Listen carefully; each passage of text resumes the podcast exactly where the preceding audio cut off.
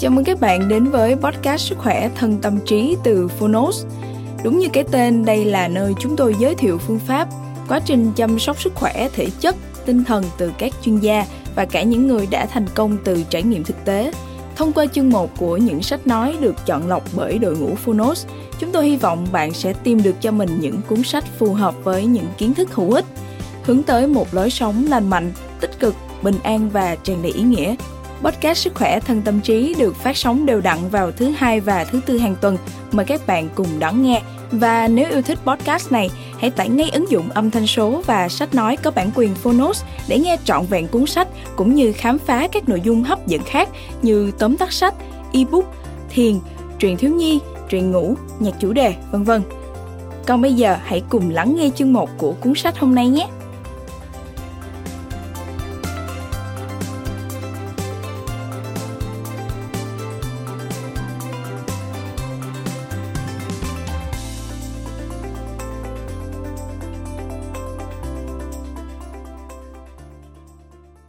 Bạn đang nghe từ Phonos.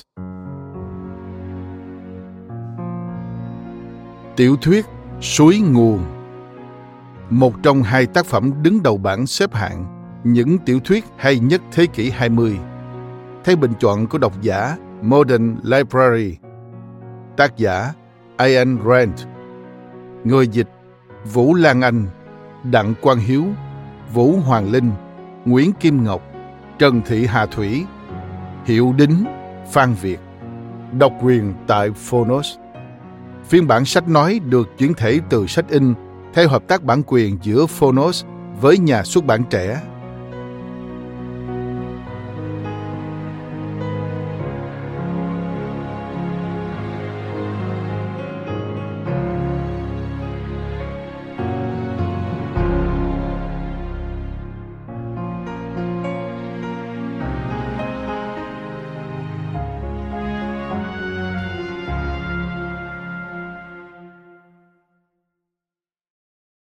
Lời giới thiệu cho lễ kỷ niệm 25 năm ngày xuất bản Suối Nguồn. Nhiều người đã hỏi tôi cảm thấy thế nào khi cuốn Suối Nguồn vẫn được tái bản trong suốt 25 năm qua. Tôi không thể nói tôi cảm thấy điều gì đặc biệt, ngoại trừ một cảm giác thỏa mãn lặng lẽ. Về điều này, xin trích một câu nói của Victor Hugo để diễn tả thái độ của tôi với công việc viết lách của mình. Nếu một nhà văn chỉ viết cho thời đại của mình, thì tôi sẽ phải bẻ bút và vứt nó đi. Một số nhà văn, trong đó có tôi, không sống nghĩ hoặc viết chỉ cho một thời điểm. Tiểu thuyết, theo nghĩa hợp lý của từ này, không nên được viết để rồi biến mất trong một tháng hoặc một năm việc tiểu thuyết ngày nay rơi vào bi kịch trên, chúng được viết và xuất bản như tạp chí. Để rơi vào lãng quên cũng nhanh như một bản tạp chí, là điều đáng buồn nhất của văn học đương đại.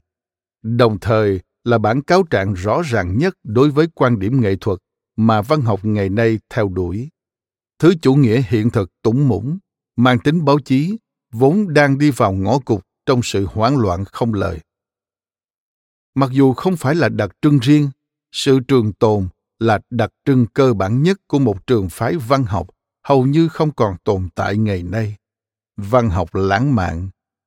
Tôi không định trình bày về bản chất của văn học lãng mạn ở đây. Vì thế, tôi chỉ xin được nhấn mạnh một điều này thôi. Với mục đích ghi lại cho mình và cho những người chưa từng phát hiện ra điều này, chủ nghĩa lãng mạn là trường phái nghệ thuật hướng tới nhận thức nó không phải giải quyết những vấn đề vụn vặt hàng ngày của đời sống, mà hướng tới những vấn đề và giá trị vĩnh hằng, cơ bản, chung nhất của đời sống con người. Nó không ghi âm hay chụp ảnh. Nó sáng tạo và định hướng. Theo ngôn ngữ của aristotle, thì văn học lãng mạn không quan tâm tới thế giới như nó đang là, mà tới thế giới như nó có thể là và phải là đối với những người cho rằng những gì xảy ra trong thời đại hiện tại cũng có tầm quan trọng đặc biệt, tôi xin được nói thêm rằng, thời đại mà chúng ta đang sống đây chính là thời đại mà con người càng cần một sự định hướng về cái thế giới như nó phải là tôi không có ý nói rằng vào lúc tôi đang viết suối nguồn, tôi đã biết cuốn sách sẽ còn được tái bản trong 25 năm tới. Tôi không hề nghĩ tới một khoảng thời gian cụ thể nào. Tôi chỉ biết cuốn sách này phải sống và nó đã sống. Nhưng việc cách đây 25 năm, tôi biết cuốn sách phải sống. Biết điều này ngay trong lúc bản thảo suối nguồn bị 12 nhà xuất bản từ chối. Một số trong đó tuyên bố rằng nó quá triết lý, quá nhạy cảm và sẽ không thể bán được vì không tồn tại độc giả cho nó lại chính là phần đau lòng trong lịch sử cuốn sách. Đau lòng cho tôi khi nghĩ đến. Tôi kể lại nó ở đây để chia sẻ với những nhà văn có cùng quan điểm viết như tôi. Những người có thể sẽ phải đối mặt với trận chiến tương tự. Chia sẻ để khẳng định một thực tế là chúng ta có thể chiến thắng trong cuộc chiến này. Tôi sẽ không thể nói về suối nguồn hoặc bất cứ phần nào trong lịch sử của cuốn sách nếu tôi không đề cập đến một người đã giúp tôi viết được cuốn sách này chồng tôi frank o'connor trong một vở kịch tôi viết vào những năm đầu tuổi 30, vở Lý tưởng, vở Ideal, một trong những vở kịch đầu tiên mà Ayn Rand viết trước khi trở nên nổi tiếng. Nhân vật nữ chính trong vở kịch một ngôi sao điện ảnh đã nói thay tôi bằng những lời thế này tôi muốn thấy bằng xương, bằng thịt, trong lúc tôi còn sống. Cái chiến thắng mà tôi đã tạo ra như một viễn tưởng. Tôi muốn thấy nó có thật. Tôi muốn biết là ở đâu đó, có một ai đó cũng mong muốn điều đó. Nếu không, có nghĩa gì cái việc nhìn thấy nó, làm việc và đốt cháy mình cho một hình ảnh không có thật? Một linh hồn cũng cần năng lượng nuôi sống nó. Một linh hồn cũng có thể cạn kiệt. Frank, chính là nguồn năng lượng đó. Anh đã mang lại cho tôi vào những thời khắc thật trong cuộc sống của tôi. Cảm giác thật về cuộc sống như tôi vừa nói. Cái cảm giác đã sáng tạo ra suối nguồn và anh giúp tôi giữ được nó trong suốt nhiều năm.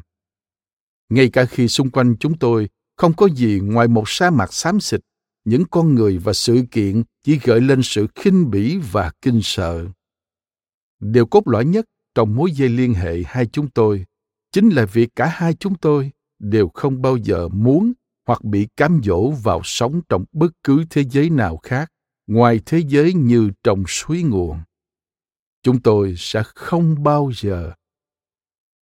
Nếu trong tôi có bất cứ biểu hiện nào của một nhà văn hiện thực, tức là người ghi chép lại các lời thoại trong cuộc sống thực để dùng cho tiểu thuyết thì điều đó chỉ xảy ra trong giao tiếp với frank ví dụ, một trong những lời thoại ý nghĩa nhất trong suối nguồn là lời thoại ở cuối phần 2.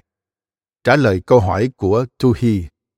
Sao anh không nói thẳng cho tôi biết anh đang nghĩ gì về tôi? Rock đã trả lời nhưng tôi không nghĩ về ông câu nói của rock chính là câu trả lời mà frank đã dành cho một loại người khác trong một hoàn cảnh tương tự. Hoặc như frank đã nói với tôi về quan điểm làm việc của tôi. Em đang vung vải vàng ngọc mà chẳng thu lại được chút vụn cám. Câu này tôi để cho dominic nói trong phiên tòa xử rock. Tôi hiếm khi cảm thấy nản lòng. Và nếu có nản lòng, thì thường cảm giác đấy chỉ qua một đêm là hết. Nhưng có một buổi tối trong lúc viết suối nguồn, tôi cảm thấy phẫn nộ một cách sâu sắc với thực trạng của thế giới như nó đang là, đến mức tôi cảm thấy tôi không bao giờ có năng lượng để tiến thêm một bước nào về phía cái thế giới như nó phải là. Đêm đó, frank nói chuyện với tôi nhiều giờ liền. Anh làm cho tôi hiểu vì sao người ta không thể bỏ mặt thế giới cho những kẻ mà mình khinh bỉ đến khi cuộc nói chuyện kết thúc sự nản lòng của tôi tan biến. Nó không bao giờ còn trở lại mạnh mẽ như lần đó nữa. Tôi vẫn thường phản đối thói quen đề tặng sách. Tôi đã luôn giữ quan điểm rằng một cuốn sách cần được dành tặng cho bất cứ độc giả nào xứng đáng với nó. Nhưng đêm đó, tôi nói với Frank rằng tôi sẽ đề tặng suối nguồn cho anh bởi vì anh đã cứu sống nó. Và một trong những giây phút hạnh phúc nhất của tôi đã đến vào khoảng hai năm sau đó. Khi tôi thấy nét mặt của Frank lúc anh trở về nhà vào một ngày bình thường và nhìn thấy bản in thử của cuốn Suối Nguồn. Trang đầu tiên của nó in đậm, rõ nét mấy chữ Tặng Frank O'Connor. Có người hỏi tôi trong 25 năm qua, tôi có thay đổi không? Không, tôi vẫn là con người đó, thậm chí càng giống thế hơn. Các quan điểm của tôi có thay đổi không? Không. Kể từ lúc tôi bắt đầu nhớ được, thì tất cả những niềm tin và quan điểm cơ bản nhất của tôi về cuộc sống và con người không hề thay đổi. Tuy nhiên, nhận thức của tôi về phạm vi áp dụng những quan điểm ấy đã mở rộng ra cả về tầm vóc và tính chất tôi đánh giá thế nào về cuốn suối nguồn ở thời điểm này? Tôi vẫn tự hào như tôi đã tự hào vào cái ngày tôi viết xong cuốn sách. Cuốn suối nguồn có được viết để trình bày các quan điểm triết học của tôi không? Trả lời câu hỏi này, tôi xin trích lại từ bài viết mục đích văn chương mà tôi đã trình bày ở Đại học Levis và Clark vào ngày 1 tháng 10 năm 1963. Động cơ và mục đích của tôi khi viết văn là khắc họa hình ảnh con người lý tưởng. Mục tiêu rốt ráo nhất của tôi là khắc họa một mẫu người lý tưởng về mặt đạo đức. Tất cả các giá trị triết học, giáo dục hay nhận thức trong tiểu thuyết chỉ là phương tiện để đạt mục tiêu rốt ráo ấy. Tôi xin được nhấn mạnh điều này mục đích của tôi không phải là khai sáng độc giả về mặt triết học mục đích của tôi mục đích cơ bản và rốt ráo nhất là khắc họa chân dung của howard rock hoặc các nhân vật chính trong Atlas Vương Mình như cái đích tự thân. Nói thêm, Atlas Vương Mình, tiểu thuyết đỉnh cao và là tiểu thuyết cuối cùng của Ayn Rand. Trở lại nội dung chính tôi viết và đọc nữa vì lợi ích của câu chuyện phép thử đơn giản nhất của tôi cho bất cứ câu chuyện nào là, liệu tôi có muốn gặp các nhân vật và chứng kiến những sự kiện kia trong đời thật hay không? Câu chuyện này có vẽ ra một kinh nghiệm đáng trải qua hay không? Niềm hạnh phúc được suy tưởng về các nhân vật này có đủ làm mục đích tự thân hay không? Vì mục đích của tôi là khắc họa con người lý tưởng, tôi phải xác định và vẽ ra những hoàn cảnh để cho nhân vật sống, đồng thời là hoàn cảnh mà sự tồn tại của con người lý tưởng đó đòi hỏi. Vì tính cách của con người là sản phẩm của những tính điều mà anh ta giữ tôi cũng phải xác định và vẽ ra những tính điều và niềm tin sẽ tạo ra tính cách của con người lý tưởng và thúc đẩy các hoạt động của anh ta. Điều này cũng có nghĩa là tôi phải xác định và vẽ ra các nguyên tắc đạo đức hợp lý vì con người hoạt động và giao tiếp với nhau.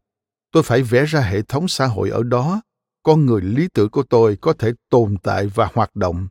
Một hệ thống tự do, hiệu quả, hợp lý. Một hệ thống đòi hỏi và tưởng thưởng cho những năng lực tốt đẹp nhất trong mỗi con người. Nhưng bản thân chính trị cũng như đạo đức hoặc triết học đều không thể tồn tại như mục đích tự thân dù trong đời sống hay trong văn học. Chỉ có con người mới có thể làm mục đích tự thân cho chính mình mà thôi. Tôi có muốn thay đổi gì trong nội dung của cuốn suối nguồn không? Không. Và vì thế mà tôi đã giữ cuốn sách nguyên vẹn. Tôi muốn nó tồn tại đúng như nó được viết ra. Chỉ có một từ và một câu có thể gây hiểu nhầm mà tôi muốn giải thích rõ. Vì thế tôi sẽ đề cập ở đây. Cái từ có thể gây hiểu nhầm là từ egotist có nghĩa là người tự cao tự đại. Trong bài tự biện trước của rock lẽ ra tôi phải dùng từ egoist người theo chủ nghĩa vị thân. Lỗi này là do tôi đã ý lại vào giải thích của một cuốn từ điển. Cuốn này đưa ra định nghĩa không chính xác về hai từ đó. Trong đó, ý Goethe có vẻ gần hơn với tìm kiếm của tôi. Cuốn từ điển hàng ngày Webster xuất bản năm 1933. Tuy nhiên, các nhà triết học hiện đại có lỗi hơn các nhà biên soạn từ điển trong việc làm lẫn lộn hai từ này. Nói thêm, người theo chủ nghĩa vị thân, tức là người coi trọng bản thân mình, đặt sự sống của mình và các nguyên tắc đạo đức của mình lên trên. Ở đây, cần phân biệt với khái niệm ích kỷ, theo nghĩa thông thường mà chúng ta vẫn dùng. Chủ nghĩa vị thân là cả một mảng đề tài lớn trong các tác phẩm của Ayn Rand. Vì vậy, rất khó giải thích đầy đủ ở đây.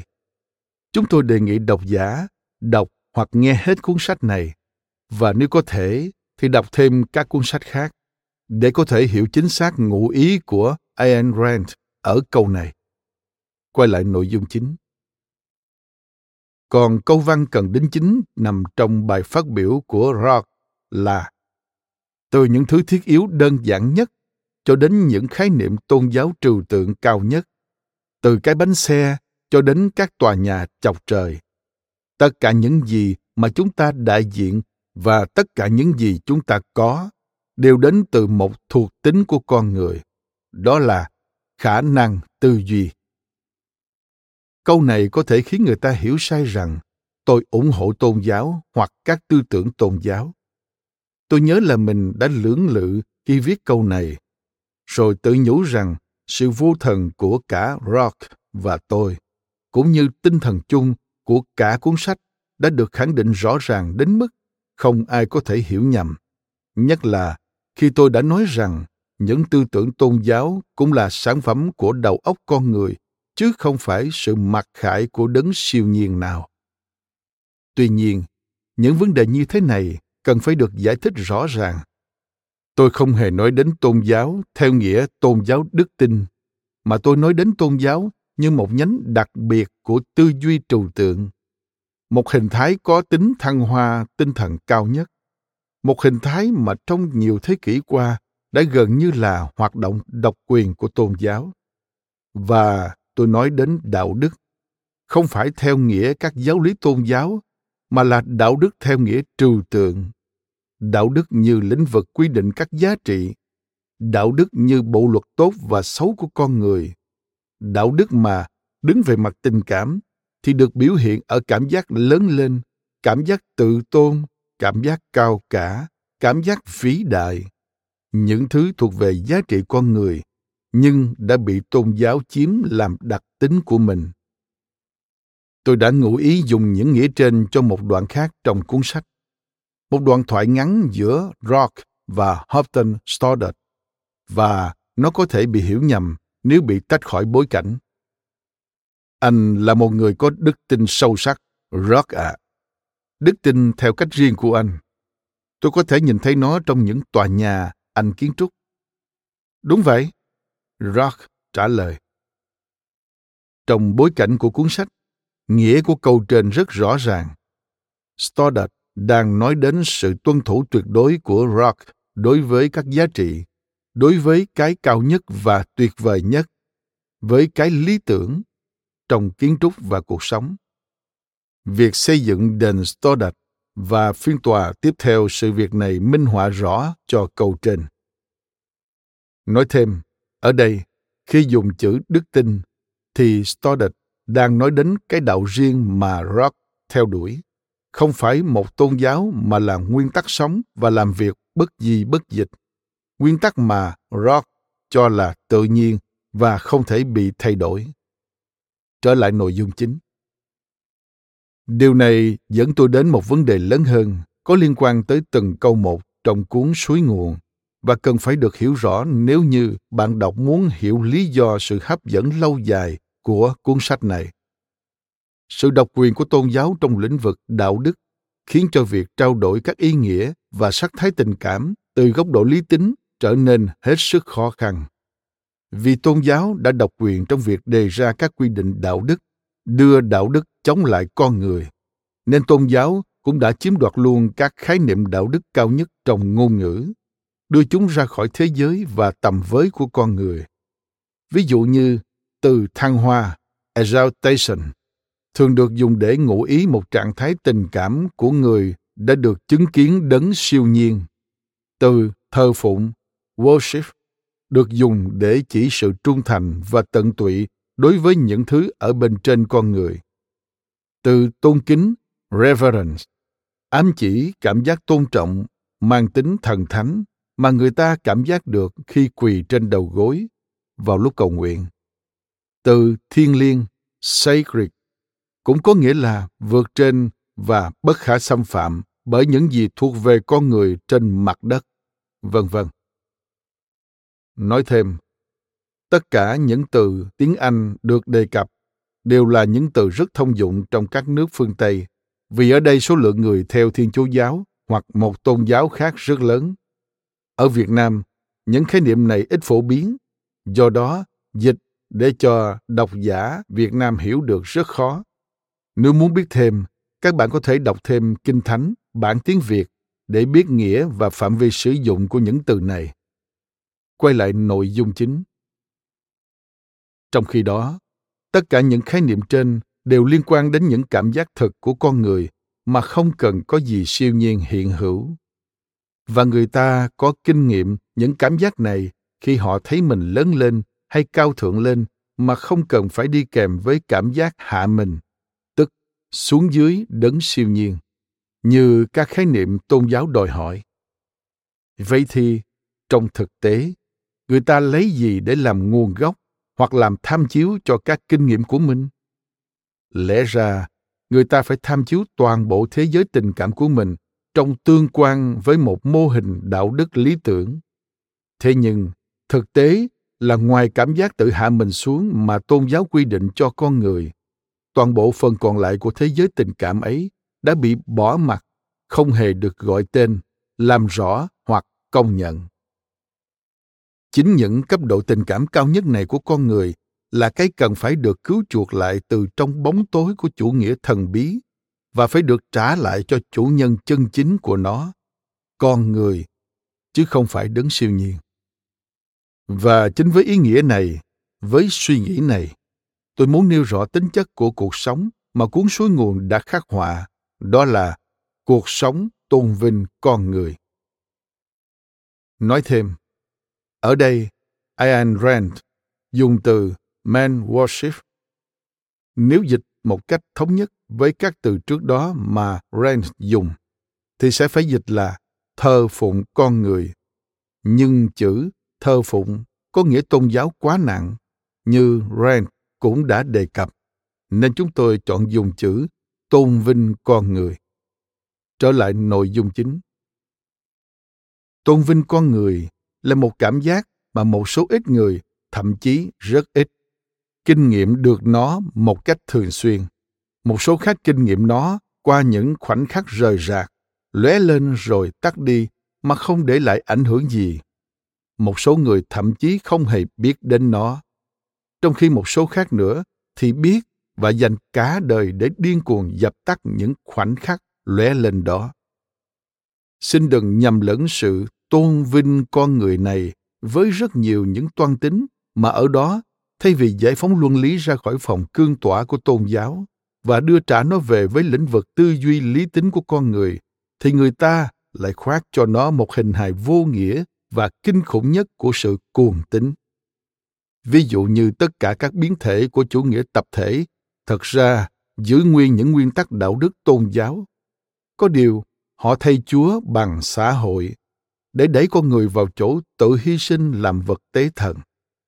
Bên cạnh đó là hàng loạt các trường phái triết học hiện đại những trường phái phủ nhận các nguyên tắc tư duy và tuyên bố rằng thực tại chỉ là một tổ hợp hỗn loạn được tạo ra bởi những phép màu và tuân thủ quy tắc ngẫu nhiên. Không phải sự ngẫu nhiên do chúa tạo ra, mà sự ngẫu nhiên do con người hay xã hội tạo ra. Những kẻ theo quan điểm thần bí mới này không hề tôn vinh con người. Chúng chỉ là những kẻ dung tục hóa con người và cũng thù địch con người một cách điên cuồng, như những bậc tiền bối vốn tôn thờ chủ nghĩa thần bí của chúng. Một dạng thô thiển hơn của sự thù địch với con người mà tôi vừa nói đến là những quan điểm của những kẻ bị thống kê và những chi tiết vụn vặt của đời sống làm mờ mắt.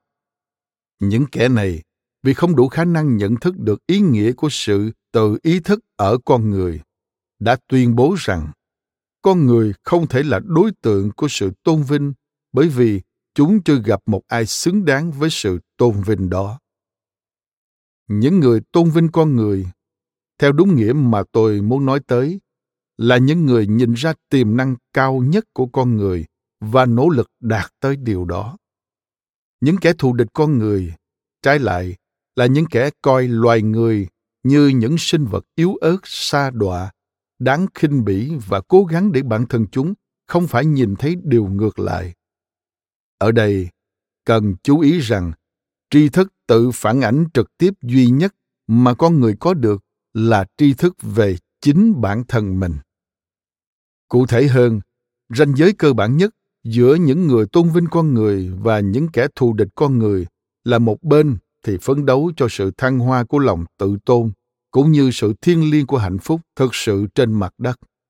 Còn bên kia thì cố gắng để con người không đạt được hai thứ đó. Hầu hết nhân loại tiêu tốn năng lượng và tình cảm của mình ở khoảng giữa của hai thái cực trên.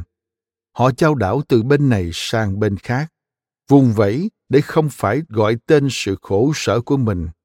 Nhưng gọi tên hay không cũng không thay đổi được bản chất sự khổ sở của họ.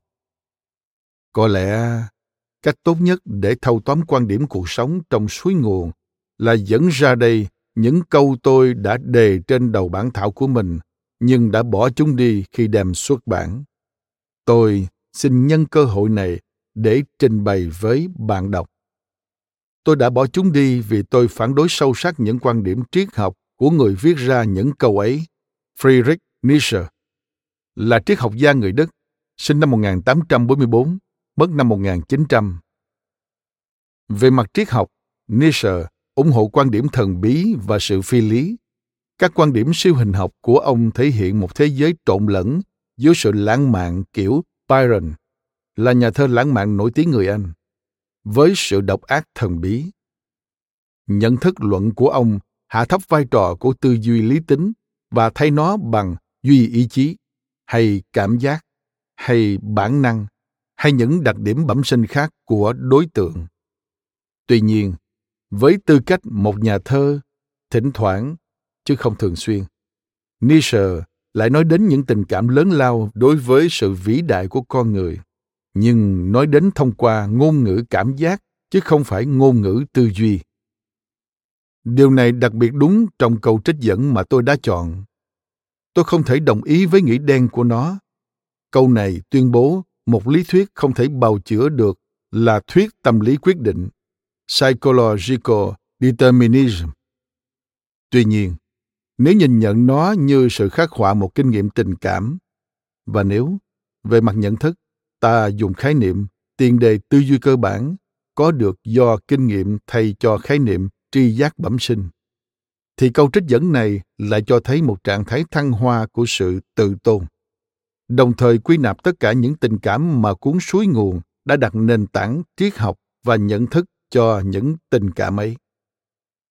Nói thêm, thuyết tâm lý quyết định là thuyết cho rằng tâm lý, chứ không phải tư duy lý tính, quyết định mọi hành vi của con người. Quay lại nội dung chính. Không phải hành vi mà chính là niềm tin. Niềm tin chắc chắn và quan trọng nhất sẽ mang lại cho những tín điều tôn giáo cũ một ý nghĩa mới và sâu sắc hơn. Một niềm tin chắc chắn mà một tâm hồn cao thượng có đối với chính nó. Cái niềm tin mà người ta không nên kiếm tìm từ bên ngoài, không thể tìm thấy ở bên ngoài và có lẽ không bao giờ nên để mất. Trích từ bài tâm hồn cao thượng tự thăng hoa, friedrich nietzsche, cuốn bên trên cái thiện và cái ác. Trong lịch sử nhân loại, hiếm thấy ai phát biểu quan điểm này về con người. Ngày nay, quan điểm này hầu như không tồn tại. Tuy nhiên, chính quan điểm này, dù tồn tại ở các cấp độ khác nhau của sự khao khát, ao ước, đam mê và hoang mang đau khổ, là quan điểm khởi đầu cuộc sống của những người ưu tú nhất của nhân loại. Đối với đa số họ, đây thậm chí không phải là một quan điểm rõ ràng mà chỉ là một cảm giác mơ hồ, khó nắm bắt. Nó được tạo thành từ những nỗi đau trần trụi và từ niềm hạnh phúc không thể diễn tả nổi. Nó là cảm giác về một kỳ vọng lớn, rằng cuộc sống của một người là quan trọng, rằng những thành tựu lớn lao có thể nằm trong khả năng và rằng những điều vĩ đại còn nằm phía trước. Bản chất của con người và của bất cứ sinh vật nào, không phải là đầu hàng hoặc phỉ nhổ và nguyền rủa sự tồn tại của mình. Điều ấy thực ra đòi hỏi cả một quá trình suy đồi mà tốc độ của nó tùy thuộc mỗi người. Một vài người đầu hàng vào lần đầu tiên tiếp xúc với áp lực, một vài người mặc nhiên đầu hàng, một số khác đi xuống từ từ và cứ thế mất dần ngọn lửa mà chính họ cũng không hề nhận ra nó đã tàn lụi như thế nào. Sau đó, tất cả biến mất trong cái đầm lầy khổng lồ, gồm những người già cỗi, những người rao giảng rằng trưởng thành bao hàm việc chối bỏ chính kiến, rằng sự ổn định bao hàm việc chối bỏ những giá trị riêng, và rằng sống thực tế có nghĩa là phải gạt bỏ sự tự tôn. Chỉ một số ít người kiên quyết không đầu hàng và tiếp tục tiến lên. Họ biết rằng không thể phản bội ngọn lửa kia. Họ học cách nuôi dưỡng nó, cho nó hình hài, mục đích và sự sống. Tóm lại, dù tương lai mỗi người khác nhau, ở vào thời điểm bắt đầu cuộc sống, nhân loại luôn tìm kiếm một hình ảnh cao cả về bản chất của con người cũng như về cuộc sống. Có rất ít cột chỉ đường trong cuộc tìm kiếm này. Suối nguồn là một trong những cột chỉ đường đó đây chính là một trong những lý do cơ bản nhất khiến cho suối nguồn có sức hấp dẫn lâu dài. Nó tái khẳng định tinh thần của tuổi trẻ. Nó tuyên bố về chiến thắng của con người. Nó chỉ ra người ta có thể làm được những gì. Tôi không quan tâm đến việc trong mỗi thế hệ người sẽ chỉ có một số ít hiểu rõ và đạt được nhân dạng thật sự của con người. Số còn lại sẽ phản bội nó chính số ít kia mới là những người xoay chuyển thế giới này và mang lại ý nghĩa cho cuộc sống. Và chính số ít này mới là đối tượng mà tôi muốn hướng tới. Số còn lại tôi không quan tâm. Họ không hề phản bội tôi hay cuốn sách này. Cái mà họ phản bội chính là linh hồn của họ. Ayn Rand, New York, tháng 5 năm 1968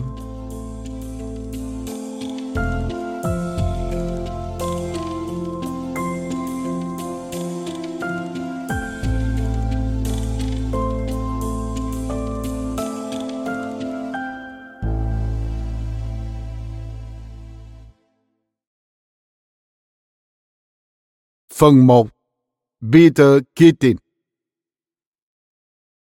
1. Howard Rock cười vang. Anh đứng trần truồng trên một mỏm đá. Hồ nước nằm sâu dưới chân anh. Phía trên mặt nước tĩnh lặng. Những khối đá granite sừng sững vươn thẳng lên trời. Dường như mặt nước nằm bất động trong khi các khối đá cứ từ từ dưới nước vươn lên cao. Những khối đá mang sự bất động vẫn thấy ở một trận chiến khi vũ khí hai bên xô vào nhau. Trong khoảnh khắc ấy, mọi thứ chẩn lại trong một trạng thái tĩnh còn sôi sục hơn mọi chuyển động. Những phiến đá lấp lánh, sủng ánh mặt trời. Hồ nước bên dưới chỉ còn như một vòng thép mỏng cắt đôi các khối đá. Những tảng đá cứ thế cắt xuyên xuống dưới mặt nước sâu, không hề thay đổi Chúng bắt đầu với bầu trời trên cao, rồi lại kết thúc với bầu trời khác phía dưới mặt nước. Như thế, cả thế giới trở nên lơ lửng trong không trung. Một hòn đảo bồng bềnh trôi trong hư không và chỉ được neo vào bàn chân của người đang đứng trên mỏm đá. Cơ thể anh tựa vào bầu trời. Đấy là một cơ thể gồm toàn đường thẳng và góc nhọn. Mỗi một đường uốn đều bị bẻ vỡ thành những mặt phẳng anh đứng đó, bất động. Hai tay buông dọc hai bên sườn. Lòng bàn tay mở. Anh cảm thấy bả vai mình căng lên. Anh cảm thấy rõ đường lượng trên cổ và máu dồn nặng xuống hai bàn tay. Anh cảm thấy gió ở sau lưng, luồn qua cái hốc lõm ở gáy. Gió thổi tóc anh vẫy trên nền trời. Đó là một mái tóc không vàng cũng không đỏ, mà chính xác là màu vỏ cam chín. Anh cười vào cái điều đã xảy ra với anh vào sáng hôm đó và vào những thứ sắp đến. Anh biết những ngày sắp tới sẽ khó khăn, sẽ có những câu hỏi phải được trả lời và những kế hoạch cần được chuẩn bị. Anh biết anh nên suy nghĩ về chúng. Anh cũng biết là anh sẽ không nghĩ, vì mọi thứ đối với anh đã hoàn toàn rõ ràng. Vì kế hoạch đó đã được chuẩn bị từ lâu và vì anh muốn cười. Anh cố thử cân nhắc, nhưng rồi anh lại quên. Anh đang nhìn vào những khối đá granite. Anh không cười nữa khi mắt anh chững lại trong nhận thức về mặt đất xung quanh. Khuôn mặt anh giống như một quy luật của tự nhiên, một thứ mà người ta không thể chất vấn, thay đổi hoặc van xin. Đó là một khuôn mặt với xương gò má cao nhô lên trên hai hõm má gầy, trũng, đôi mắt xám, lạnh và kiên định. Cái miệng khinh khỉnh miếm chặt. Miệng của một tên đao phủ hoặc một vị thánh. Anh nhìn những khối đá granite. Chúng sẽ được cắt để làm thành những bức tường. Anh nhìn một cái cây. Nó sẽ được xẻ lấy gỗ làm xà nhà. Anh nhìn một vệt gỉ sắt trên đá và nghĩ đến quặng sắt dưới lòng đất. Chúng sẽ được nấu chảy và luyện thành những trụ sắt vươn thẳng lên trời. Những tảng đá này, anh nghĩ, chúng nằm đây cho ta. Chúng chờ đợi mũi khoan, thuốc nổ và hiệu lệnh của ta. Chúng chờ được cắt, xẻ, nghiền và tái sinh. Chúng mong ngóng cái hình hài mà bàn tay ta sẽ mang lại cho chúng. Sau đó anh lắc đầu vì anh nhớ đến buổi sáng hôm đó và nhớ ra rằng có rất nhiều việc phải làm. Anh bước đến mỏm đá, giơ cao hai tay và lặn vào bầu trời bên dưới. Anh bơi thẳng qua mặt hồ để đến bờ bên kia. Anh tiến đến tảng đá nơi anh để quần áo của mình. Anh nhìn quanh mình một cách luyến tiếc. Trong suốt ba năm kể từ khi anh đến sống ở stanton. Đây là chỗ thư giãn duy nhất của anh. Anh đến đây bất kỳ lúc nào, anh có được một giờ nghỉ ngơi vốn rất hiếm hoi. Anh đến để bơi, để nghỉ để nghỉ, để được một mình và để được sống. Trong sự tự do mới của mình, điều đầu tiên mà anh muốn làm là tới đây, vì anh biết rằng đây sẽ là lần cuối cùng anh đến buổi sáng hôm đó, anh đã bị đuổi khỏi khoa kiến trúc của học viện công nghệ stanton. Anh mặc quần áo lên người, một chiếc quần bò cũ, đôi sandal, cái áo sơ mi cọc tay hầu như không còn khuy. Anh nhảy xuống con đường hẹp giữa những tảng đá, bước xuống con đường mòn chạy xuyên qua một triền đồi phủ đầy cỏ xanh, rồi ra con đường cái bên dưới. Anh bước nhanh cử động thư thái và trễ nải. Anh đi bộ dọc theo đường cái, dưới ánh mặt trời. Phía xa, thị trấn stanton, nằm trải dài dọc theo bờ biển massachusetts, một thị trấn nhỏ làm nền cho viên ngọc của nó. Học viện stanton nổi tiếng trên ngọn đồi xa xa. Thị trấn stanton bắt đầu với một bãi rác, một cái gò chôn chất thải xám xịt nổi lên trên mặt cỏ. Nó nhả những làn khói yếu ớt. Vỏ hộp thiết loang loáng, phản chiếu ánh nắng mặt trời. Con đường chạy ngang qua những ngôi nhà đầu tiên dẫn đến nhà thờ. Nhà thờ là một tượng đài kiểu gothic với những tấm ván lợp sơn màu xanh da trời nhạt. Nó có những trụ tường bằng gỗ, đồ sộ mà chẳng để đỡ cái gì cả. Nó có những cửa sổ kính màu với những mẫu trang trí nặng nề làm giả chất liệu đá nó mở ra con phố dài, hai bên là những bãi cỏ hẹp đầy phô trương phía sau những bãi cỏ là những khối gỗ bị tra tấn và biến thành đủ mọi hình thù chúng bị vặn xoắn thành các đầu hồi nhà, các tháp canh, các cửa sổ mái. Chúng bị bóp phình ra thành những hàng hiên. Chúng bị đè nặng dưới những mái nhà dốc kềnh càng. Những rèm cửa màu trắng bay phất phơ ở các cửa sổ. Một thùng rác bên cạnh cửa hông bị lật ấp xuống. Một con chó nhật già ngồi trên cái đệm chùi chân trước bậc cửa, miệng nhỏ đầy nước giải. Một dải tả trẻ con bay phấp phới trong gió giữa những hàng cột của một hiên nhà. Mọi người quay nhìn Howard Rock khi anh đi ngang qua. Một số vẫn tiếp tục nhìn chầm chầm theo anh với một sự phẫn nộ mà họ đột ngột cảm thấy. Họ không thể giải thích được sự phẫn nộ này. Nó là một thứ bản năng bị sự hiện diện của anh đánh thức. Howard Rock thì không nhìn thấy bất kỳ ai. Đối với anh, các đường phố đều trống trơn. Anh đã có thể trần truồng đi bộ trên đường mà chẳng ngại ngần. Anh đi cắt ngang qua trung tâm thị trấn Stanton. Đó là một thảm cỏ xanh rộng với các cửa hiệu bao quanh. Cửa sổ của những cửa hiệu này trưng bày những tấm áp phích với dòng chữ Lễ bế giảng khóa 22. Chúc khóa 22 may mắn.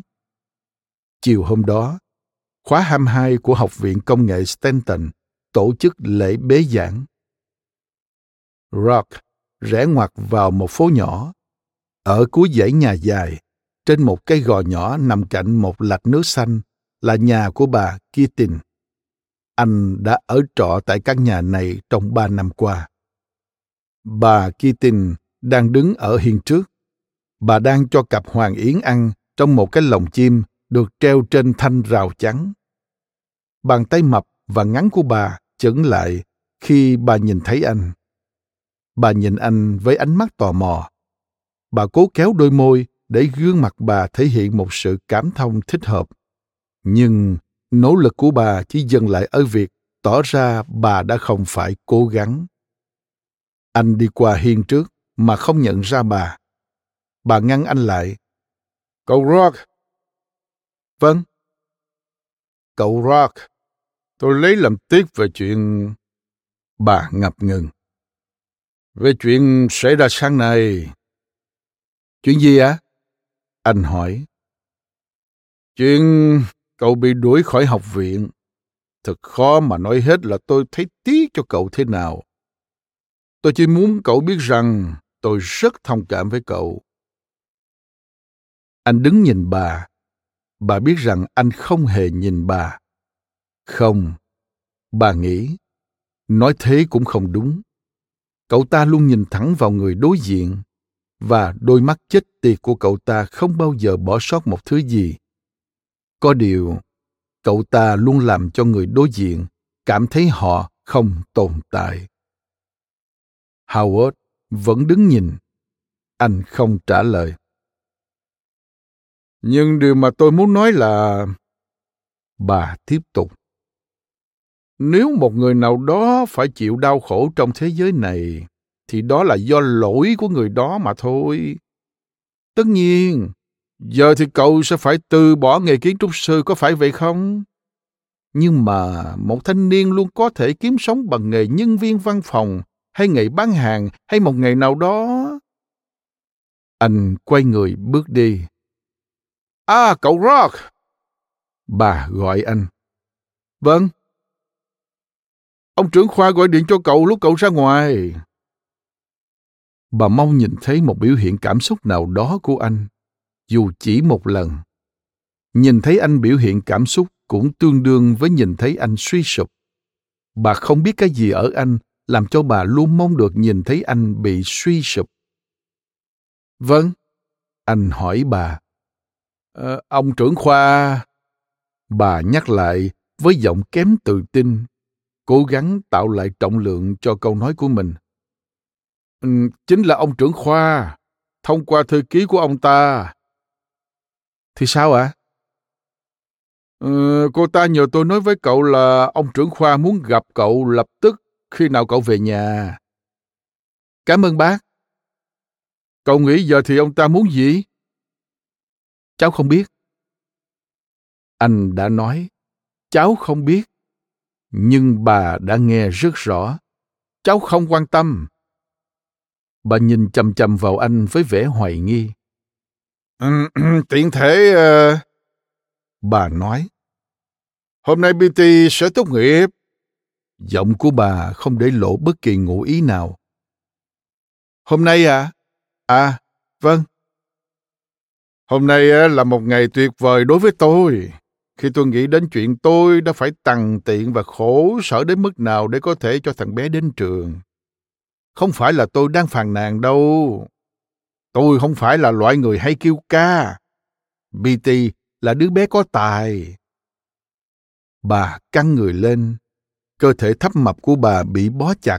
Trong những nếp gấp được hồ cứng của cái váy sợi bông khiến cho bao nhiêu mỡ dường như phòi hết ra ở cổ tay và cổ chân bà. À, nhưng tất nhiên là bà nói nhanh đầy hứng khởi về chủ đề yêu thích của mình. Tôi không phải là người thích khoe khoang. Có những bà mẹ may mắn và có những người khác thì không được vậy. Ai xứng đáng thế nào thì được như thế. Đấy, rồi cậu cứ theo dõi thằng bt mà xem. Tôi không phải kiểu người thích ép con trai mình chết vì làm việc. Và tôi sẽ cảm tạ chúa nếu như chúa cho nó bất cứ thành công nhỏ nào trong sự nghiệp nhưng nếu thằng bé đó không trở thành kiến trúc sư nổi tiếng nhất của cái liên bang Hoa Kỳ này, thì mẹ của nó sẽ muốn biết lý do tại sao. Anh dậm bước đi. Nhưng mà tôi đang làm gì thế này, lại cứ nói chuyện tầm phào với cậu. Bà nói một cách hào hứng. Cậu phải khẩn trương lên, thay quần áo rồi chạy đến trường đi. Ông trưởng khoa đang chờ cậu. Bà đứng nhìn anh qua cái cửa lưới, lặng lẽ theo dõi dáng người gầy guộc của anh di chuyển ngang qua căn phòng khách được sắp xếp ngăn nắp đến mức cứng nhắc. Anh luôn làm cho bà thấy không thoải mái trong ngôi nhà. Một cảm giác e ngại mơ hồ, như thể bà luôn chờ anh đột ngột đu người từ đâu xuống, đập tan những cái bàn uống cà phê, những lọ hoa Trung Quốc và những bức ảnh đóng khung của mình anh chưa từng biểu lộ xu hướng ấy, nhưng bà vẫn thấp thỏm chờ đợi mà không biết tại sao. Rock đi lên cầu thang về phòng mình. Đó là một căn phòng lớn, trống rỗng. Một lớp sơn trắng sạch sẽ làm căn phòng sáng lên. Bà keating chưa bao giờ có cảm giác rock thực sự sống ở đây. Anh không hề bổ sung thêm bất kỳ vật dụng nào ngoài những đồ đạc tối cần thiết mà bà trang bị cho căn phòng. Không tranh ảnh, không đồ trang trí, không dấu vết ấm áp nào của bàn tay con người.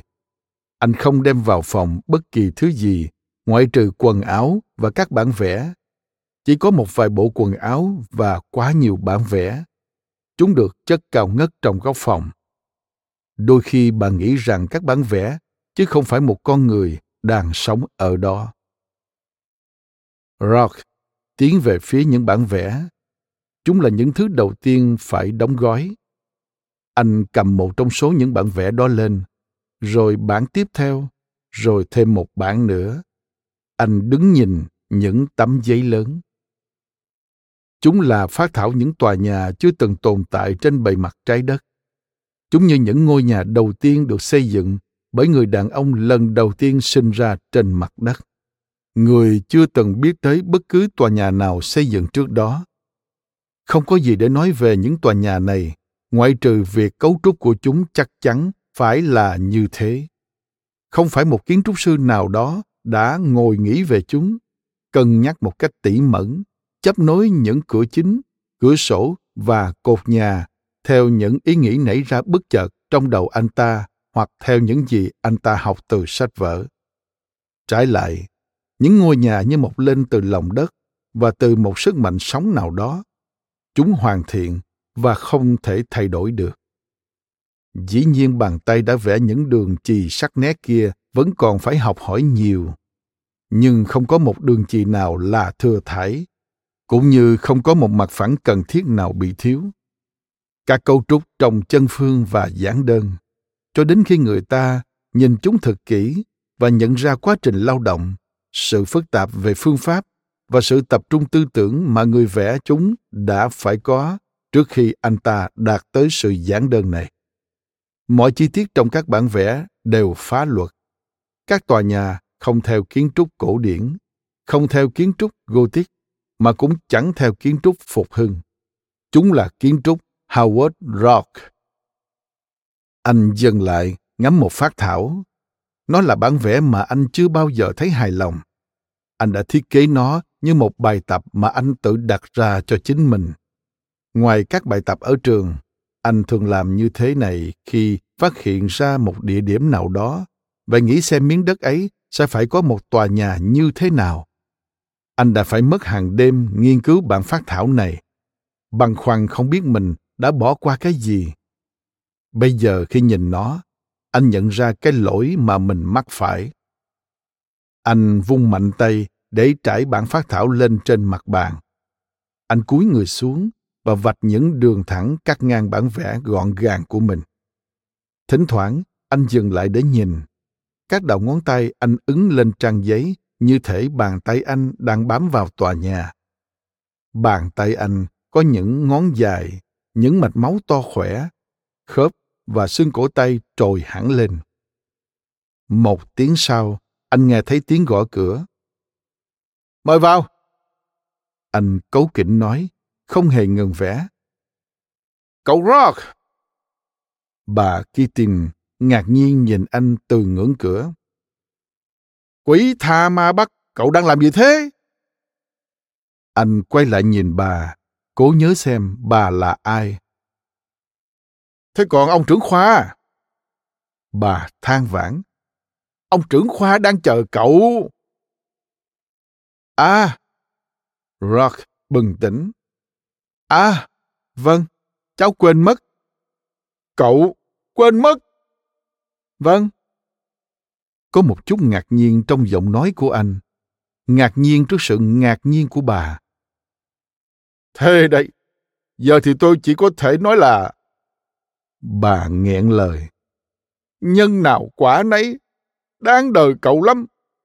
Bốn rưỡi là lễ bế giảng bắt đầu. Giờ thì làm sao ông trưởng khoa có thời gian mà gặp cậu? Cháu sẽ đi ngay lập tức, bác tin Bà hành động không chỉ vì sự tò mò, mà còn vì nỗi sợ hãi mơ hồ rằng hội đồng khoa sẽ hủy bỏ quyết định đuổi học với Rock.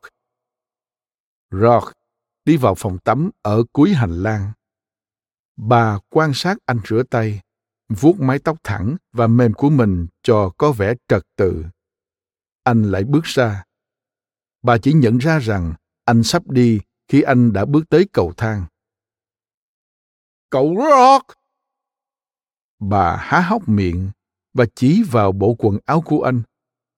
Cậu không định ăn mặc thế này mà đi đấy chứ? Sao lại không à? Nhưng đấy là ông trưởng khoa của cậu. Cựu trưởng khoa của cháu, bác Kitin à. Bà nghĩ, quỷ tha ma bắt. Cậu ta nói như thế là cậu ta vui mừng về điều đó. Viện Công nghệ Stanton nằm trên một ngọn đồi. Những bức tường có lỗ châu mai của nó đứng như một chiếc vương miện nổi lên trên thành phố trải rộng phía dưới. Học viện trông như một pháo đài thời Trung Cổ với một nhà thờ kiểu Gothic mọc ra từ lưng chừng. Công trình này sẽ là một pháo đài hoàn hảo. Giả sử như một học viện thế này có lúc cần biến thành pháo đài. Nó có những bức tường gạch kiên cố và một vài ô trống đủ rộng cho lính gác.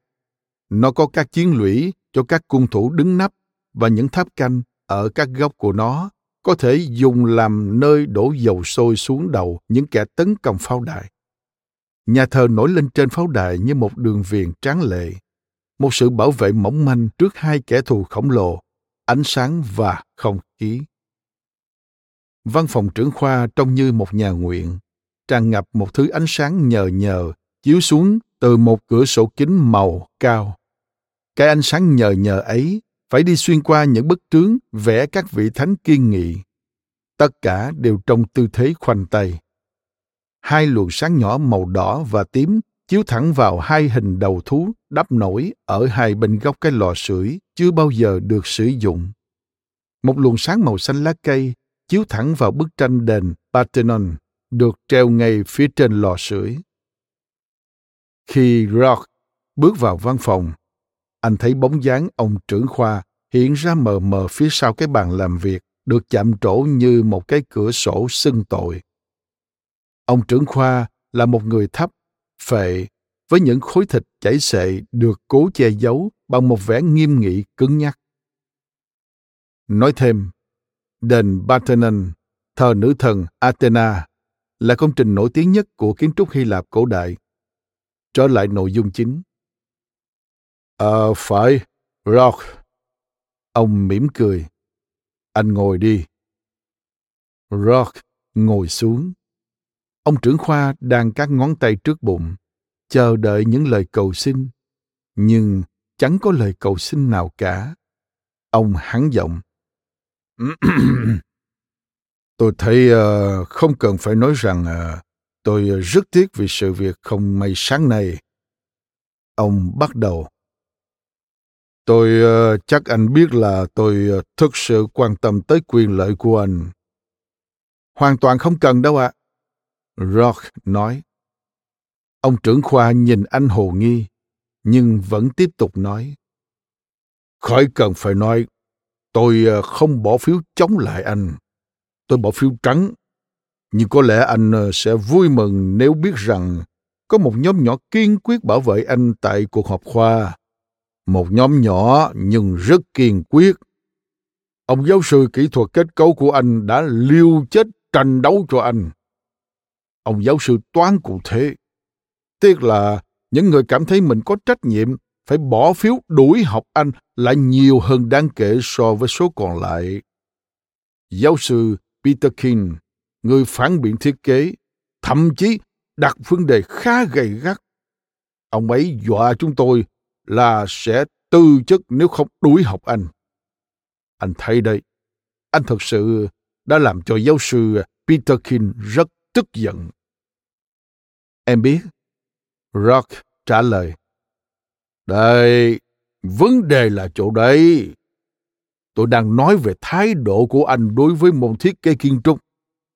Anh không bao giờ chú trọng đúng mức cho môn học. Thế mà anh đã học rất xuất sắc các môn kỹ thuật, ờ, tất nhiên, không ai phủ nhận tầm quan trọng của môn kỹ thuật kết cấu đối với một kiến trúc sư tương lai. Nhưng tại sao lại phải thái quá như thế? Tại sao lại lơ là mặt nghệ thuật và cảm hứng nghề nghiệp để tập trung vào những môn học tính toán, kỹ thuật và khô khan như vậy? Anh định trở thành một kiến trúc sư, chứ có phải là một kỹ sư xây dựng đâu. Có lẽ điều này là thừa phải không ạ? À? Rock hỏi. Mọi việc đã qua rồi. Chúng ta đâu cần tranh luận về việc em chọn học gì. Rock, tôi đang cố giúp anh. Anh phải công bằng về việc này. Không thể nói là anh đã không được cảnh báo rất nhiều lần trước khi chuyện này xảy ra. Em đã được cảnh báo. Ông trưởng khoa cửa mình trên ghế. Rock, làm ông cảm thấy không thoải mái. Ánh mắt của Rock nhìn thẳng vào ông một cách lịch sự. Cậu ta nhìn thế, chẳng có gì sai. Ông trưởng khoa nghĩ. Thực ra còn đúng mực là đàn khác, thậm chí rất đúng mực. Chỉ có điều, cứ như thể ta không hề có mặt ở đây vậy.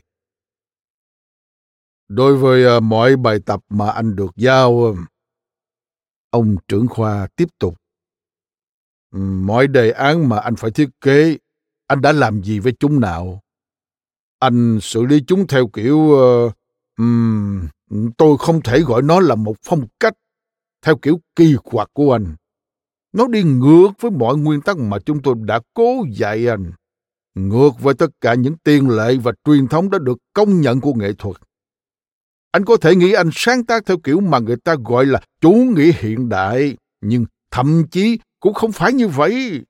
Nếu anh không phiền nó, nó hoàn toàn điên rồ. Em không phiền.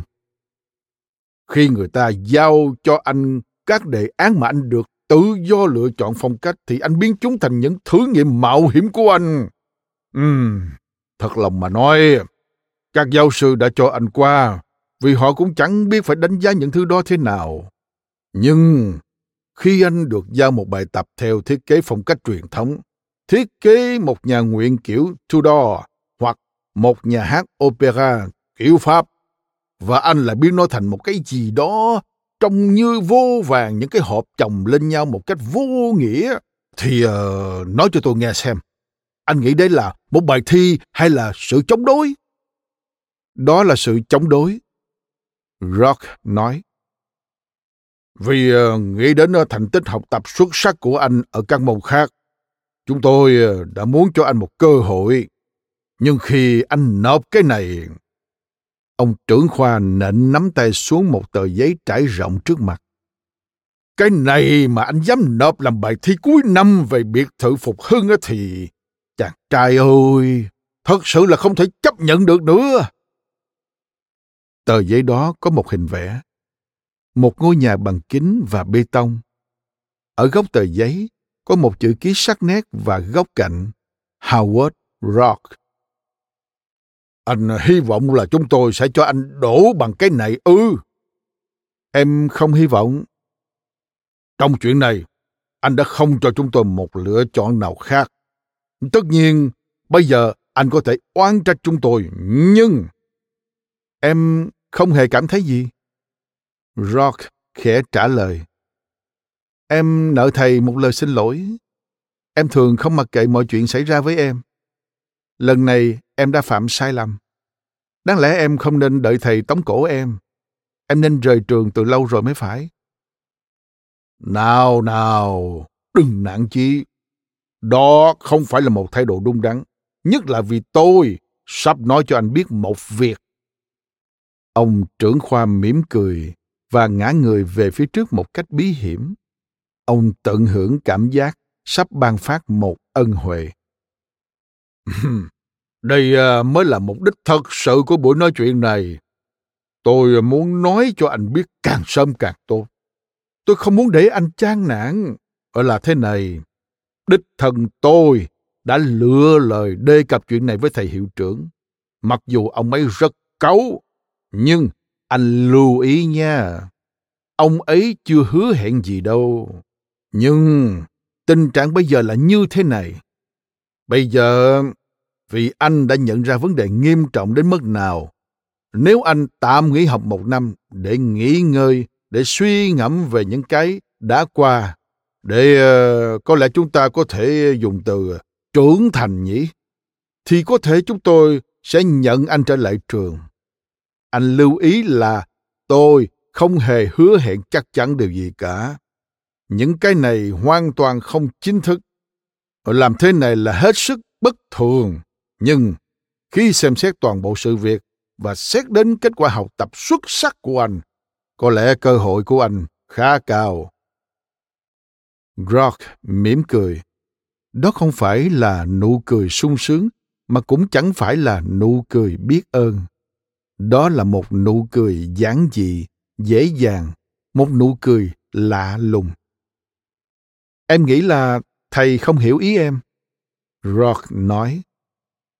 Điều gì làm thầy nghĩ là em muốn quay lại trường? Hả? Em sẽ không quay lại trường. Em chẳng còn gì để học ở đây nữa. Ờ, tôi không hiểu anh. Giọng ông trưởng khoa đanh lại. Có gì để giải thích đâu nhỉ? Thầy không cần phải quan tâm nữa đâu. Ừ, anh phải giải thích cho tôi biết. Nếu thầy muốn vậy, em muốn trở thành một kiến trúc sư, chứ không phải một nhà khảo cổ học.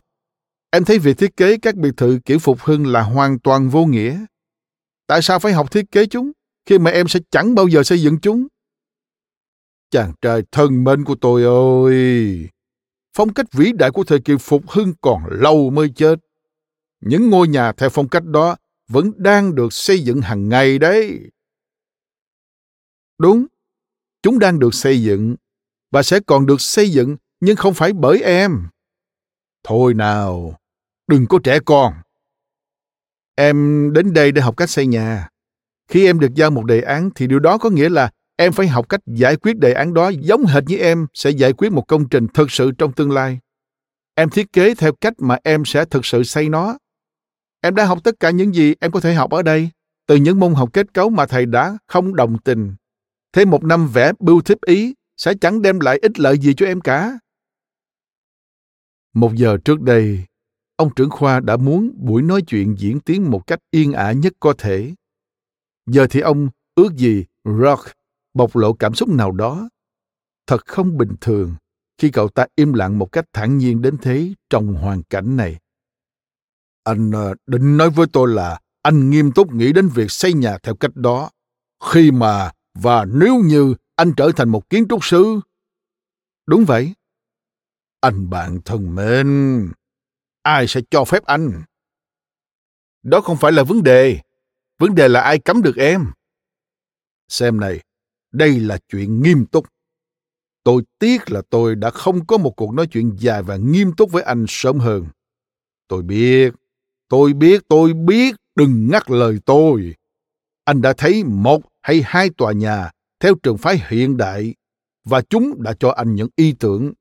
Nhưng anh có nhận ra rằng cái gọi là trường phái hiện đại ấy chỉ là một thứ trào lưu nhất thời. Anh phải cố mà hiểu, và cái này thì tất cả những nhà chuyên môn đã chứng minh rằng mọi cái đẹp trong kiến trúc đều đã được phát hiện rồi. Mỗi phong cách thiết kế của quá khứ là một mỏ vàng. Chúng ta chỉ có thể lựa chọn từ những gì các nhà thiết kế vĩ đại đã nghĩ ra. Chúng ta là ai mà dám đòi cải tiến? Chúng ta chỉ có thể cố mà bắt chước một cách trân trọng mà thôi. Tại sao? Howard Rock hỏi. Không, ông trưởng khoa nghĩ. Không, cậu ta chỉ nói mỗi từ đó. Tại sao? Là một từ hoàn toàn bình thường. Cậu ta không hề dọa mình. Điều đó quá hiển nhiên. Ông trưởng khoa nói. Đây, Rock nói từ tốn và chỉ qua cửa sổ. Thầy có nhìn thấy trường học và thị trấn này không? Thầy có thấy có bao nhiêu người đang đi lại và sinh sống ở đó không? Thật lòng, em không hề quan tâm đến việc một hay là tất cả bọn họ nghĩ gì về kiến trúc hay về bất kỳ vấn đề nào khác. Thế thì tại sao em phải quan trọng những gì mà tổ tiên họ nghĩ về kiến trúc? Vì đó là truyền thống thiêng liêng của chúng ta. Tại sao? Vì Chúa, sao anh lại có thể ngây thờ thê nhỉ? Nhưng em không hiểu, tại sao thầy cứ muốn em nghĩ rằng đây là một công trình kiến trúc vĩ đại? Rock chỉ vào bức tranh đền Parthenon. Đó là đền Parthenon. Ông trưởng khoa nói. Phải, chính là nó. Tôi không có thời gian để lãng phí vào những câu hỏi ngốc nghếch. Thôi được rồi. Rock đứng dậy. Anh cầm một cái thước dài ở trên bàn và tiến về phía bức tranh. Em có thể nói với thầy cái này lố bịch thế nào không? Đây là đền Parthenon. Ông trưởng khoa nói. Chính thế, quỷ tha ma bắt, chính là đền Parthenon khốn kiếp. Cây thước đập vào mặt kính phủ ngoài bức tranh. Thầy nhìn xem. Rock nói. Những đường rãnh nổi tiếng trên những cái trụ nổi tiếng, chúng ở đó để làm gì? Để che giấu những khớp gỗ, khi những cái trụ còn được làm bằng gỗ. Nhưng những cái trụ này thì đâu có làm bằng gỗ. Chúng được làm bằng cẩm thạch. Những nét chìm ba, chúng là gì vậy? Gỗ. Những cái rằm gỗ, khi con người bắt đầu dựng những cái lăng gỗ, họ cần phải ghép gỗ thành những nét chìm ba như vậy. Những người Hy Lạp của thầy dùng đá cẩm thạch, nhưng họ lại đi sao chép kiến trúc xây bằng gỗ chỉ vì những người khác đã từng làm như thế. Rồi những kiến trúc sư phục hưng mà thầy ngưỡng mộ lại tiếp tục sao chép những bản sao đá cẩm thạch của kiến trúc gỗ trong khi người phục hưng dùng vữa. Bây giờ lại đến lượt chúng ta. Chúng ta làm những bản sao trên thép và bê tông từ những bản sao trên đá cẩm thạch vốn bắt chước từ gỗ. Tại sao? Ông trưởng khoa nhìn anh đầy tò mò. Có cái gì đó làm ông hoang mang. Không phải bản thân những lời của Rock, mà là cách anh nói. Các quy tắc ư? Rock nói. Quy tắc của em là thế này. Những cái có thể làm với chất liệu này thì không được làm với chất liệu khác. Không có hai chất liệu nào giống hệt nhau.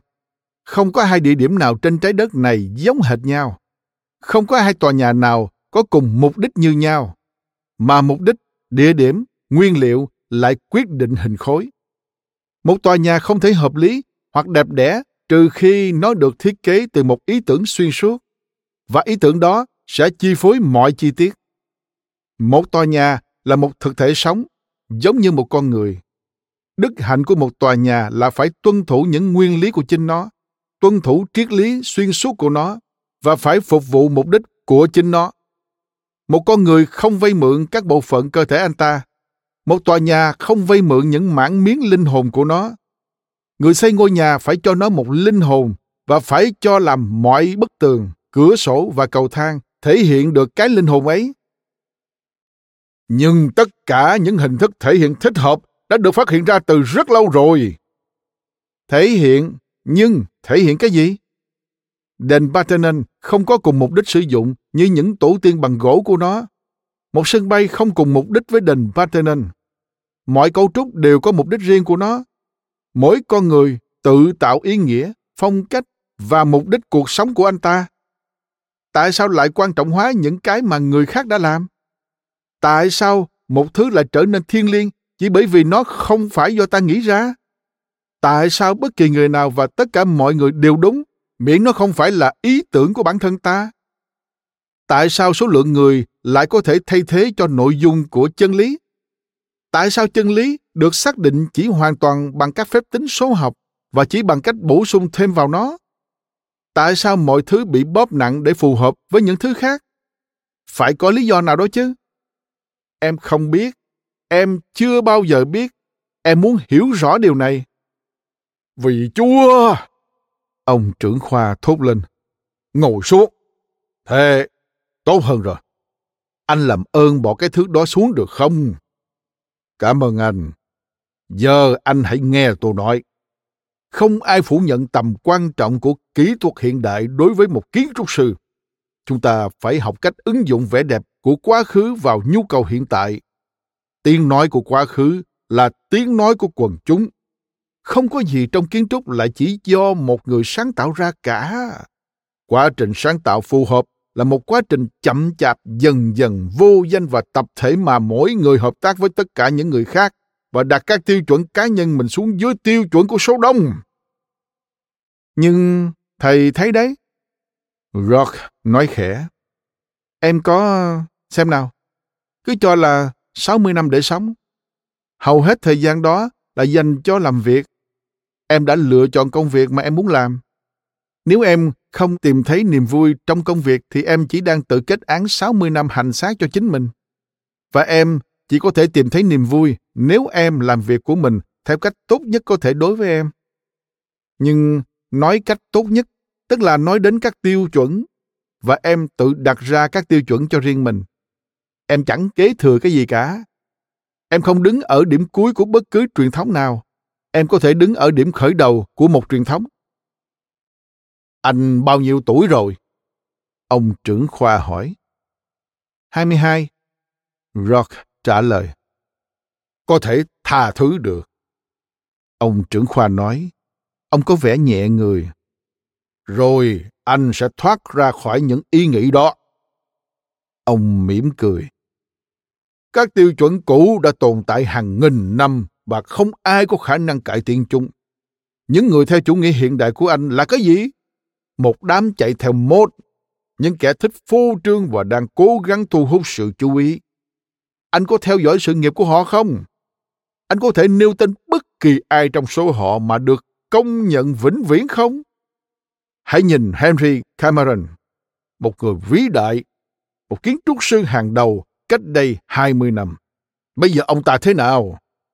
may lắm thì mỗi năm có một hợp đồng sửa gara ô tô một kẻ vô công rỗi nghề và một tên nát rượu, một kẻ... Chúng ta sẽ không bàn về Henry Cameron. Ồ, oh, anh quen ông ta à? Không, nhưng em đã xem những tòa nhà ông ấy thiết kế. Và anh thấy chúng. Em đã nói là chúng ta sẽ không bàn về Henry Cameron. Tốt thôi, anh phải biết rằng tôi đang cho phép anh rất nhiều. Chúng ta có thể gọi là quyền Tôi không có thói quen nói chuyện với một sinh viên có cách cư xử như anh. Tuy nhiên, tôi quan tâm đến việc phải ngăn ngừa trước, nếu có thể, cái có vẻ như là một thảm kịch. Cái khả năng một thanh niên với khả năng thiên bẩm rõ ràng như anh lại đang cố tình phá hỏng đời mình. Ông trưởng khoa tự hỏi không biết vì sao ông đã hứa với ông giáo sư toán là sẽ làm tất cả những gì có thể vì chàng trai này. Chỉ vì ông ấy đã nói rằng đây và chỉ vào đồ án của Roth là một người vĩ đại. Một người vĩ đại, ông trưởng khoa nghĩ, hoặc là một tên tội phạm. Ông trưởng khoa câu mày. Ông không thích cả hai loại người này. Ông nghĩ đến những gì mà ông được nghe về quá khứ của Rock. Cha của Rock từng là một công nhân luyện thép đâu đó ở tại Ohio và chết đã lâu. Hồ sơ nhập học của anh không đề cập đến bất kỳ người thân nào khác. Khi được hỏi về điều này, Rock đã trả lời tỉnh bơ. Em không nghĩ là em có bất kỳ người thân nào. Có thể em có, em không biết. Rock dường như rất ngạc nhiên khi người ta cho rằng anh nên quan tâm đến vấn đề này. Anh đã không kết bạn hoặc tìm kiếm bất kỳ một người bạn nào ở trường. Anh từ chối tham gia hội nam sinh đại học. Anh đã làm theo ý mình suốt thời trung học và suốt cả ba năm tại học viện này. Anh đã lao động chân tay trong ngành xây dựng từ thuở nhỏ. Thợ nề, thợ ống nước, công nhân thép. Bất kỳ việc gì mà anh có thể tìm được. Đi từ thị trấn nhỏ này đến thị trấn khác theo hướng đông, rồi đến các thành phố lớn. Trong kỳ nghỉ hè năm ngoái, ông trưởng khoa đã thấy anh đang bắt các đinh tán nung đỏ ở một tòa nhà chọc trời đang xây dựng ở Boston. Thân hình cao gầy của anh như bơi trong bộ quần áo bảo hộ lao động rộng thùng thình đầy dầu mỡ. Chỉ có đôi mắt là chăm chú và cánh tay phải nhịp nhàng lăn về phía trước một cách chuyên nghiệp, như không phải nỗ lực gì để bắt cái khối lửa nóng rực đang bay.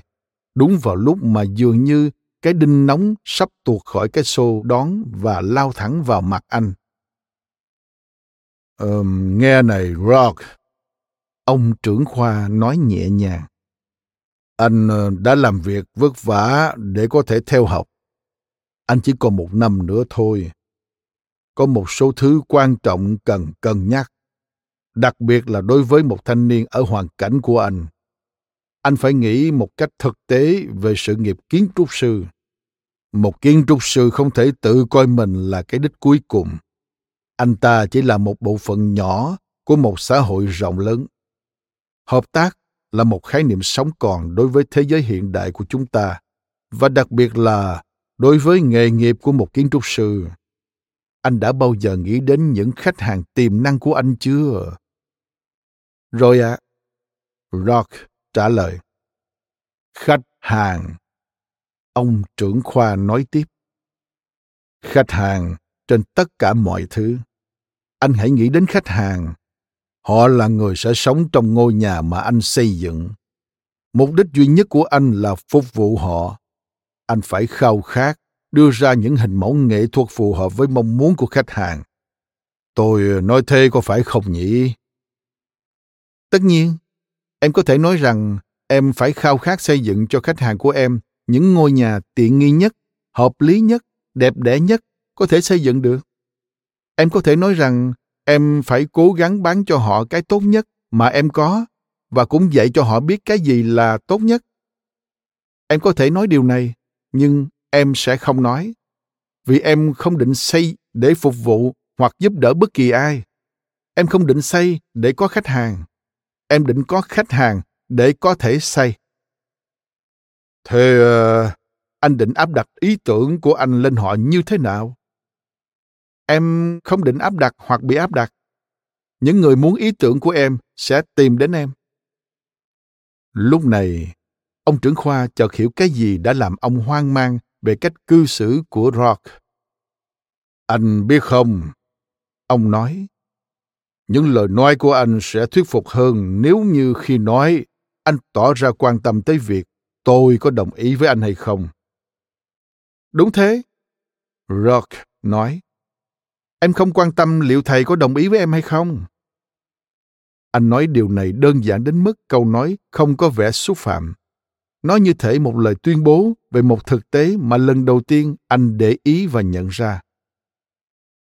Ờ, anh không quan tâm đến suy nghĩ của người khác. Điều đó có thể hiểu được.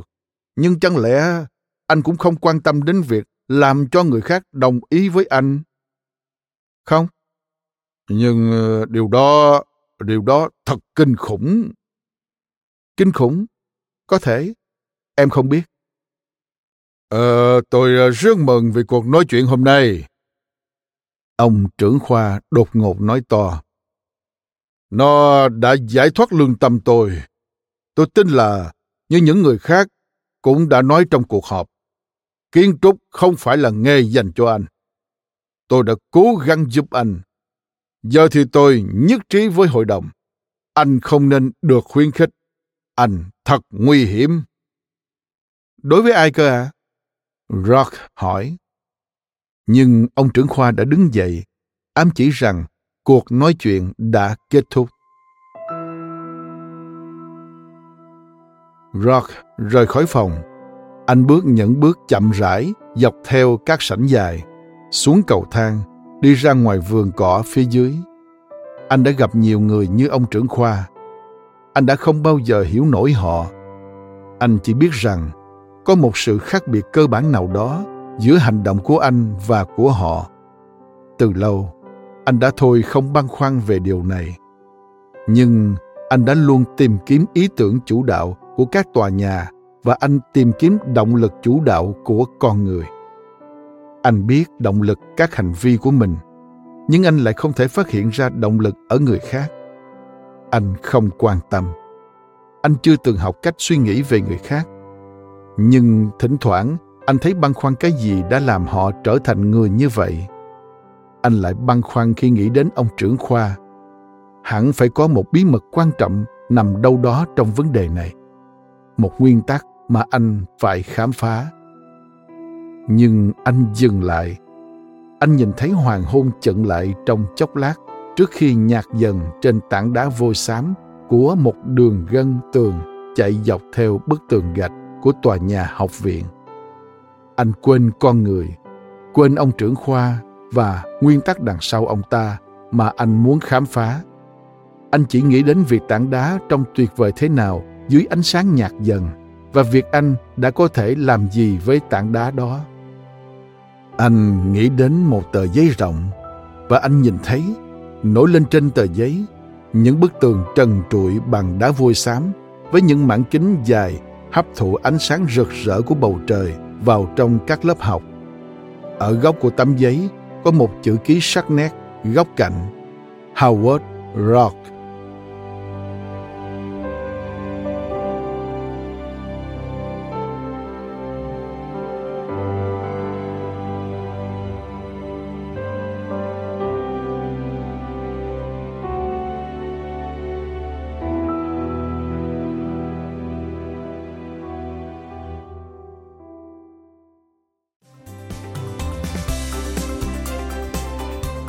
Cảm ơn bạn đã lắng nghe podcast Sức khỏe thân tâm trí. Podcast này được sản xuất bởi Phonos, ứng dụng âm thanh số và sách nói có bản quyền dành cho người Việt. Hẹn gặp lại ở những tập tiếp theo.